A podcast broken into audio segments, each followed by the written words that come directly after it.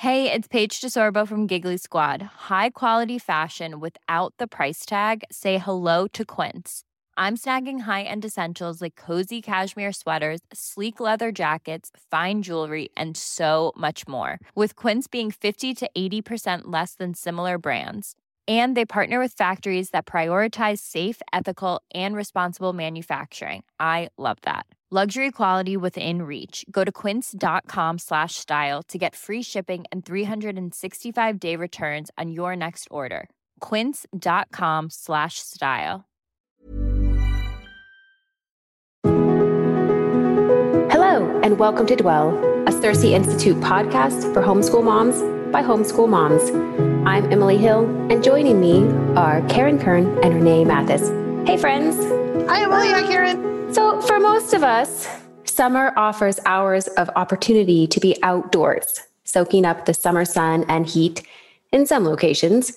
Colorado has missed the heat spell this summer, and we're all wearing sweatshirts these days. But a few years ago, our family adopted the motto outside every day. It didn't have to be for long, although sometimes it does end up being many hours. But this simple choice has shifted the way I think about the big world out there. Nature is our place and our home. For some of us, the thought of embracing this can be rather daunting. So instead of jumping into a conversation today about nature studies or journaling, we thought it would be lovely to simply share a few words together about getting started in nature. Where do you even start? Whether you are an old pro in the great outdoors or your daily dose of nature is from the front door to the mailbox, let's talk about why the beauty and wonder of the created world matters and how to participate in it.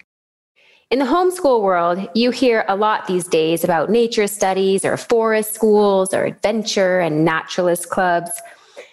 In a world of parking lot playgrounds and screen addiction, we are beginning to remember how nature provides purpose, connection, and a deeper knowing of our Creator. As Charlotte Mason aptly reminds us, we are all meant to be naturalists, each to his own degree. And it is inexcusable to live in a world so full of the marvels of both plant and animal life and to care for none of these things. How do we learn to care for these things then? Let's just jump right into this what is our place in the created world and why does it matter? Renee, any initial thoughts on that? Yeah, um, now that we officially live out in the country and nature is all around us, sometimes more than I wish it was. Um, you don't want to hear about our struggles with the mouse in the attic. But um, yeah, why is nature important? Well, a couple of things come to mind. First, because it's God's created world.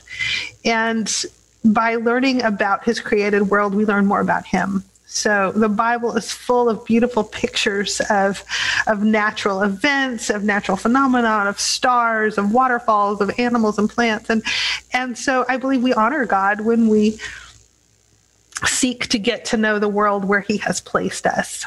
Um, you know, and also it's important because he's given us the job of stewarding nature and of taking care of it and um, how wonderful, you know, to give a little child something simple like a plant to care for as a very first step in learning how to care for nature. And, um, you know, they learn how to care for a pet. They maybe learn how to plant a garden. And, and it's all part of learning to take care of the world God's given us. But in order to do that, we have to learn how that world works and what it's like and what are the consequences of making certain choices um, in the way that we care for the world. So it's kind of a, a twofold um, way that I look at it. You know, we are we are below God. Obviously, we are the created ones, not the creator. But we want to know our creator better. And on the other hand, we are given a, a stewardship responsibility in the sense that we are above what we are taking care of, and we need to be able to manage it well. I was thinking about this today because I am right now recording from Blowing Rock, North Carolina, where I am uh, helping to host a group of people who have come together uh, to have a close reads retreat. And so I was walking along, enjoying a thunderstorm today, walking between where we're staying, where my grandchildren are staying in the rain. And I thought, why, why do we choose to come to the mountains every year for this retreat? You know why? What is it about being out in nature? People come from all over the country to come to talk about Wendell Berry this year, actually, his books. Um, and it seems so fitting to do that out in the beauty of nature and how that all fits together because just as talking about books is restorative, um, it's restful, it feeds our souls. It's the same with being in nature. And so when we combine the two, it's just a perfect combination um, that is the best vacation. You know, these these uh, people that are here were talking about how so many of them told their friends or their family, you know, what they would say, "Why are you going to North Carolina?" And they'd say, "Oh, we're going to talk about books." And um, so few people uh, really understand why you would want to take a week away from your family and go to a place with 20 other people and talk about books. But I know that our listeners understand why we want to do that and how it goes so fittingly with nature and the restorative sense of beauty. And it's just really a gift that God gives us. And it reflects Him and how He cares and loves, uh, cares for and loves us, and the power that beauty has in our lives is is remarkable. And it's something that i'm really dwelling on this this week as i've been here with these people. And i love how you said it is fitting. It's a fitting thing for us to be here. And I've often thought that in an experience I might have in the natural world, whether you are in the mountains or um, at the beach, uh, wherever I just was at the beach a couple days ago. And for a Colorado girl, that's always an experience. But it is a fitting, what is our place? It is a place that we fit into. We are not, like as humans, we're not foreign to nature. We are a, we, we were literally just a part of this world when He, God, when God creates the earth, He creates us and says, Here you are go live in this place that I made for you. And that that is so shaped how I think about is the purpose of me being here in the natural world. Because most of us live in cities at least that's pretty common. You know the large congregation of people um, we live in cities and that you have to make an effort to actually step outside the city often to be in nature and to remind myself this matters because i was made for this I am literally doing the thing I was made to do when I am in these. And there's a, it is restorative, as you said, Karen. Like there's just a sense of, I belong here. And maybe some of that is the beauty. And we recognize that. We know it. Um, there's a John Muir quote that says, Everybody needs beauty as well as bread, places to play in and pray in, where nature may heal and give strength to body and soul. To see that, though, you have to slow down to see that. And I'd love to hear your thoughts on this. A few months ago, we talked about habits and how one of the most important habits for our own selves and to teach our children is how to pay attention. And I think I think Andrew says often like the goal of education is to learn how to pay attention or something like that. And how does finding your place and participating in the natural world make you slow down and make you pay attention. No, Karen, you have any thoughts on how, how do you slow down to see it? Well, just stop and looking. And I think if we take our cues from our children and we're not in such a hurry to get from point A to point B, for example, when I take my grandchildren on a walk to the park and we just have a little park in our neighborhood, we walk along there and they bend over and they don't just glance at a worm, they bend right over. They get down about as far as they dare, and they might even reach out their little finger to touch it. And, you know, I might be thinking, all right, let's get going. We have to get back and get lunch. And, you know, nap time's coming. But I have to restrain that and say, no, we have to spend a, a moment here and look at nature. Or we have to stop at a on the Blue Ridge Park we need to stop at this overlook and actually get out and look and not be in such a hurry. So, one way I think is just to take our cue from children because they don't have any trouble paying attention to nature. It's more us and our busyness Um, and and I would say that if children aren't paying attention to nature, it's because there's already some disordering of their souls that might be caused by, say, too much screen time or maybe not enough exposure to being outside. And so if we if we detect that our children aren't paying attention or don't want to pay attention, then we probably just need to get them outside more as an antidote to that. Yeah, I would agree. I'm, I'm guilty of being one of those, probably one of those moms that was too busy for a long time and many years um, and not sending my kids outside enough, maybe. Although, you know, kids being kids, they, they will find ways to get outside, especially if you want them to do chores inside. But, you know, so um, and I, I, I would want to encourage moms who think, well, you know, I'm not good at this, or my kids don't know the name of five different trees and all the constellations. You know, you can start small and start where you are, first of all. Um, even, you know, raising kids in the suburbs, there are ways to either go to a nature center or take a field trip or um, find ways to expose our kids to things, even if it's going to grandparents' house who live out in the country once in a while.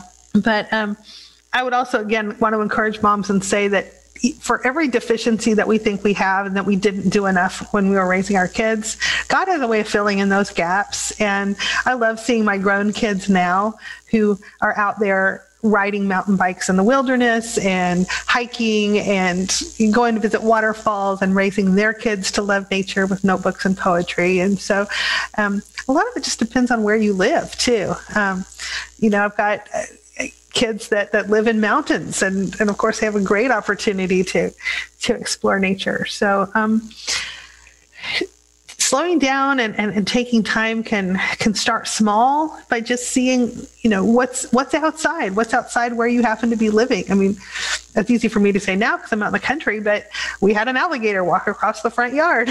So an actual alligator a six foot That's long alligator. That's too much nature renee. That's a little too much yeah. I was kind of like hmm, this is not, not not my level of nature. He should be in the swamp where i can you know see him from far off. But um, on the little less scary side of nature, we have this little um, mama and daddy killdeer, which is a little bird in our backyard. We don't have much of a yard yet, but this little bird nests on the ground.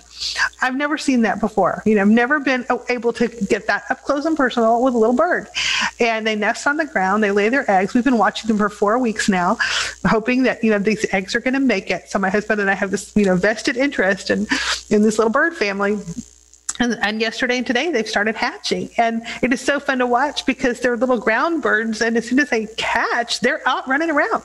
And, and now their little teeny tiny toothpick legs they're just exploring and then the mom will kind of rein them in and they'll sit back on the nest and she'll sit on top of them for a while and then they'll go run around some more and then they'll come back. And so watching these four little birds has been a lot of fun. And it's not anything we did or planned. You know obviously i'm not making a curriculum out of it but just to pay attention has has been a joy. So I would just encourage y'all find find the joy that God has put right in front of you. It's there. You know, you just have to open your eyes and start looking for it. I think that as homeschool moms, one of the things you said there is so important in that I'm not making a curriculum of it. It's not going to be on their high school transcript or whatever, but just perhaps one of the most formative parts of the natural world is learning to pay attention and letting that form you. And I, I read a quote the other day that says, uh, hurry is the enemy of beauty. And just slowing down to see, yeah, what kind of bird is this? And paying attention, oh, it's a ground nesting bird. Um, or like we, we just like keep a list of, keep a list of birds that come to our bird feeder. That's all it is. It's nothing we're not studying all these birds in depth or you know like everyone has to learn their flight patterns or whatever it is um, it's just fun to know their fun to know their names. And that's part of our work in the created earth is to name things. And karen you'd kind of mentioned that uh, earlier when we were chatting of the importance of your place in nature is is naming things. Like we're namers. Adam names the animals. And like why is that important? Well i think it makes us intentional about making our place our own when um, for example, we have a lot of cardinals in our yard, and um, when a three-year-old Serafina can say, "Mommy, come, come, look at the cardinal," well, she's only she's only three, but she already knows the names of the of the cardinal. Or if our children can go outside and say and be excited because they they can find the big dipper in the in the stars because they they've been shown that. And maybe they uh, learned that constellation from a star map or a puzzle but maybe it's because their grandpa took them outside and said look follow follow my finger. Do you see where my finger's pointing? That's part of the big dipper. And you know when when you can learn the constellations you know that are in the part of the sky in the particular season of the particular part of the earth that you live in and or you can learn the bird that is in your backyard it gives you ownership of your place and i i just i think that's really important that we that we have that and that we give that to our children and that is a gift that we offer them which is one of the joys of homeschooling in that you can actually incorporate nature into the curriculum. So, for all I say about, you know, maybe not having the bird as a curriculum, um, we've turned a lot of things into a nature curriculum for sure, even formally, whether it, it is nature notebooking or journaling or whatever that may look like. As a homeschool mom, it is a joy to be those who train them. Um, there's another, there's, there's lots of Charlotte Mason quotes on nature studies. So if you ever need any nature quotes, there's your girl right there. And she says, We all have a need to be trained to see and to have our eyes opened before we can take in the joy that is meant for us in this beautiful life. And just thinking again of how fitting it is for us to find our place in nature. We were created for this. And when it's, she says, the joy that is meant for us and how there is something there is something joyful about the natural world. Why is that? What's joyful? That's just like a spur of the moment question. What's so joyful about like what like why does the natural world make us happy? Okay. Dewberries. I'll say natural world gives us berries. And so to, to get out there on our property and pick berries and then go in and make a cobbler or pie, that's a lot of fun. It's work and there's you know there's snakes out there and there's stickers and it's hot but nature you know it's fun to see produce productive you know how the words are related um, it's also a lot of work and so i think you know it's good for kids sometimes to get out there and not be comfortable and not be air conditioned and not be you know, on their comfy little chairs. it's good for all of us. It's good for me. So, um, yeah, nature has a lot of gifts. It's a lot of fun. And I, I think that joy is related to wonder. And I don't think that a child, most children go out and say, Oh, I feel so much joy being out here at this campsite. I feel so much joy. Like they they don't very often articulate that. But you might see on their face when they're enraptured by beauty I mean, children don't hide their expressions. And so when you see them throw their head back or their arms back, or, you know, just have that body language that they of wonder, that's an expression of joy. I'm trying to think through this now. Like, what other experiences in life cre- ha- give you that sense of wonder, especially to a child, as the natural world does? There is something about it, whether that is a a wonder of um, like uh, even like a little bit of fear. So there, I mean, there can be a wonder on that side of the natural world is wild. It's a wild place. Um, often it feels very untamed. So there's a wonder in that. There's the wonder of the unknown, the the wonder of something bigger. It's that wonder when you do you stand at the edge of the ocean and it's so vast. Um, I've often had that experience standing um, on a, a cliff in the Rocky Mountains. I mean, you're just standing there and it's this sheer drop off, and then just this vast expanse of mountains out there. But it also can be picking blueberries, right? That's a wonder filled experience that I can pick something off this bush and make something of it or pop it in my mouth and enjoy it. You know, who doesn't love, you know, blueberries for sale, right? So I think there that sense of wonder is uh, maybe it's like that verse that says deep calls to deep there's something in us that is called by the physical place that we were created in um, but it is kind of wild. So how do you walk through? How do you walk through the wild of nature with your kids um, when it's maybe there's parts of nature that are frightening? Maybe it's an alligator walking through your yard or um, or a thunderstorm.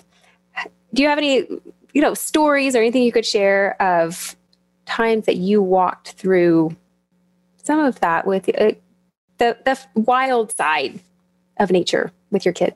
Well, I have a story of that, and I had actually forgotten this, but very recently, Katie uh, talked about how when she was about five, we were having a very bad thunderstorm at our house, and she was afraid.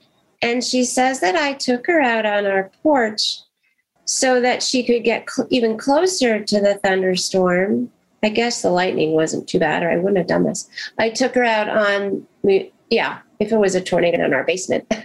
but um, uh, so I took her out on the porch and we stood there together and watched the thunderstorm come in and experienced it. And it helped her not be so afraid.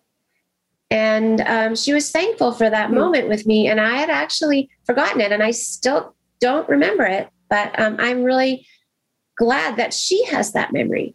And so that reminds me that so much of what we do just in the day to day that we might not remember, our children can me- remember those things, and it, and that can be a blessing. And then another thing that comes to mind is is that book Owl Moon, where a little girl goes out with her father in the night. They leave their farmhouse and they go out in the snow, and um, there she's a little bit afraid because it's dark and they're going to look for an owl. And uh, she's there's a line that repeats, and it's something like, "When you go owling, you have to be quiet and you have to be brave." And it's it's um, a gift that the father's giving his daughter to take her out where it's a little bit scary. It's night and it's cold. She has mittens on and she has a scarf across her face because it's cold. So, you know, it's it, would probably be more comfortable to be at home. But he he takes her out and they look at an they look for an owl and then they finally see an owl and its wings are spread wide and they have the moment together and then they walk back. And as far as a plot goes, it's a very very simple story, but it's profound because they're encountering beauty with each other and how that draws them together. Um, it's such a beautiful book. If you don't have that book, I highly recommend um, Owl Moon. Yeah, and of course, you know, we love to talk about books and, and stories. And, and Karen, that's a great reminder about even with little, little children, start giving them picture books and kind of building their nature vocabulary that way through literature as they get older, you can read poems together. You can, you know, for, for your kids that are a little more adventuresome and wild, you know, find sto- those survival stories about someone who was lost or or had to make their way, you know, with you know, a pocket knife and that's all. And, and how did they manage to survive? Um, there's so many great stories out there about that. And um, again, just, you know, poetry. So many poems are about beautiful things in nature that when we share those with our kids, maybe even going outside and just reading them outside together or memorizing part of them together. Um, you just never know where you're you're going to be when you're going to see that daffodil and, and Wordsworth's words jump into you about dancing with the daffodils or um, talking about Blake and, and the tigers or the little lambs or any of those things. Um, it's a lot of fun to, to have that poetry vocabulary and that poetry that's built into you. And then it comes out when, when you're actually in nature. And there is a long, very long history of our favorite authors and poets and their deep connection with nature. And that's actually a really remarkable thing if you uh, study the lives of so many of our favorite authors um, that there is that you'll see this connection um, and not only not only the wendell-berrys or you know wordsworth uh, but you know, chekhov and annie dillard robert frost um, and the, and actually just a lot of authors that aren't necessarily nature authors. You know, they're not writing about nature, but kind of fascinating if you study their, their biographies, how great writers are usually those who have an understanding of the natural world somehow, because it's our place. It's fitting that we should be here. Um, one of the things that's really shaped our family is learning to create our own place in nature. It, it seems that we live in a very nature disassociated age. And maybe that's because a lot of us live in cities. And as Renee said, do start small. And that it doesn't mean you need to, all right, this very day, go spend six hours outside and grow all of your own food and, I don't know, hunting, fishing, whatever it is. Some of it is up to you as a mama. What do you love? How, what can you, how can you show that? Whether it's maybe taking a walk around your neighborhood and noticing what you you know whatever it's butterflies or flowers uh, but creating your own place and creating your own place with the seasons and celebrating celebrating that uh, we celebrate the first day of spring and we celebrate the winter solstice uh, just like you might celebrate fourth of july. And there are so many the time and the rhythms that come throughout the year that are worth celebrating that connect us then to oh, this is what happens in spring. I know spring, as Karen said, then that gives you a confidence and an ownership of, oh, I know the season now. I know the first crocus comes up on my land now. And that just settles you and it heals you somehow. And we could we could actually do a whole wow, we could do a whole podcast about how restorative, as Karen said, how restorative nature is if we will let it be. And I actually think that's where kids are really, they're really good at that. They're really good at just sitting in it, playing in the mud for hours when I would be bored in five minutes. So maybe it's watching a sunset longer than is comfortable. All of a sudden you start getting bored, give it five more minutes. So, how has getting to know nature or beginning, as we're talking about, we're talking about beginning to get to know nature, um, we're all at a different place on that. And actually, it's inexhaustible. You can't know nature, right? So, how has getting to know nature shaped you? I know, Renee, thoughts on that? Shaping in the sense of um, forming and and uh, that's a really good question. Um, I would say that you know, from the perspective of someone who's it still feels recently um, moved to a new community, getting outside just to get to know the place where I live has been important. Um, you know, when I can drive somewhere from point A to point B and not rely on Google Maps to get there, but I'm starting to recognize landmarks. You know, oh, I turn at this corner where this house is or this gas station. I feel like, yay, I've passed a test or something. So, um, again, just just feeling a part and a place and, and, and a part of my community one of my children moved to uh, actually to Colorado and right at the beginning of COVID and and just when he was excited about getting outside and exploring his new location and getting to know people and, and to know the, the place he lives, COVID hit and everything locked down. And so, you know, wow, what a what a way to squash getting getting to be a part of a community when you can't get outside and you can't really do much. So um, I think nature it's you said, it's where we're meant to be and and getting to know the ins and outs of the place we are and the place we live um, is important. And and then the second thing I would say would would just be uh, learning to recognize the challenges and and to be open to those kinds of challenges. Um, I, I, would be happy to take the easy way out and sit in front of a fireplace and read. And my husband wants to go out there and hike. And so I have to be open to that.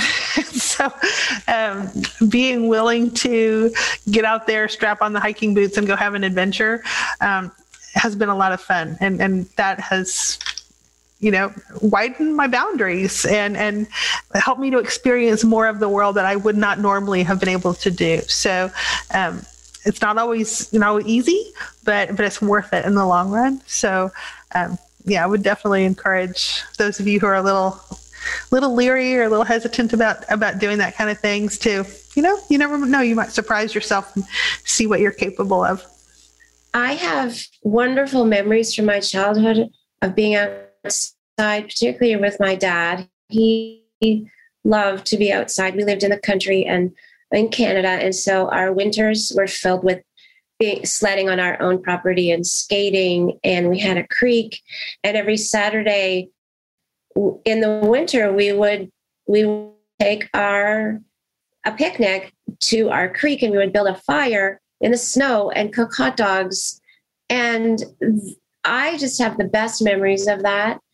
And I'm so thankful because I, I do love to be outside. And, you know, there, there are different seasons, and, and we have to be okay with having seasons of less extended outdoor time. Like when you have small children, uh, babies who need to be at home for nap time, or toddlers um, potty training, there are just seasons when you're not going to be able to be outside as easily for a long periods of time.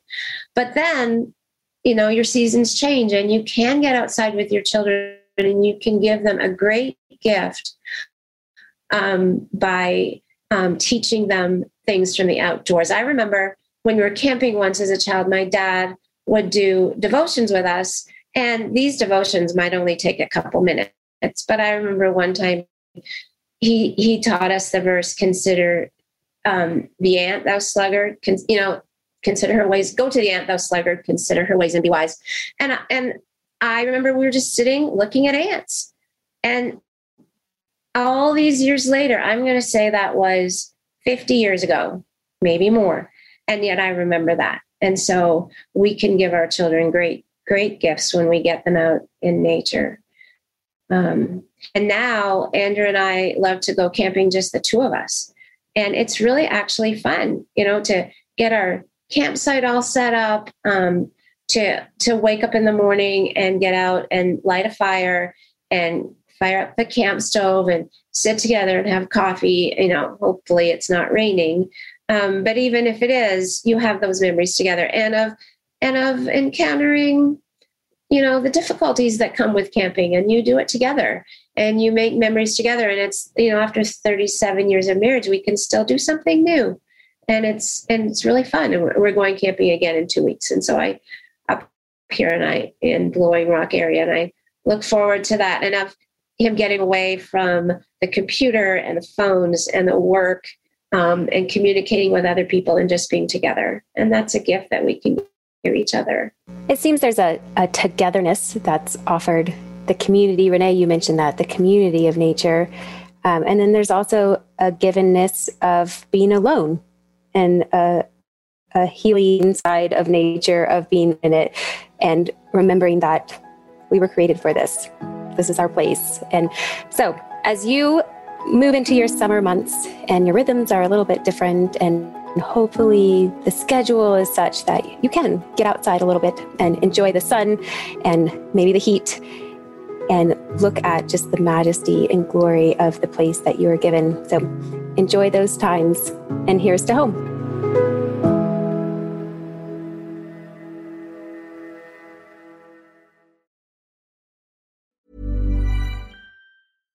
Hey, it's Paige DeSorbo from Giggly Squad. High quality fashion without the price tag? Say hello to Quince.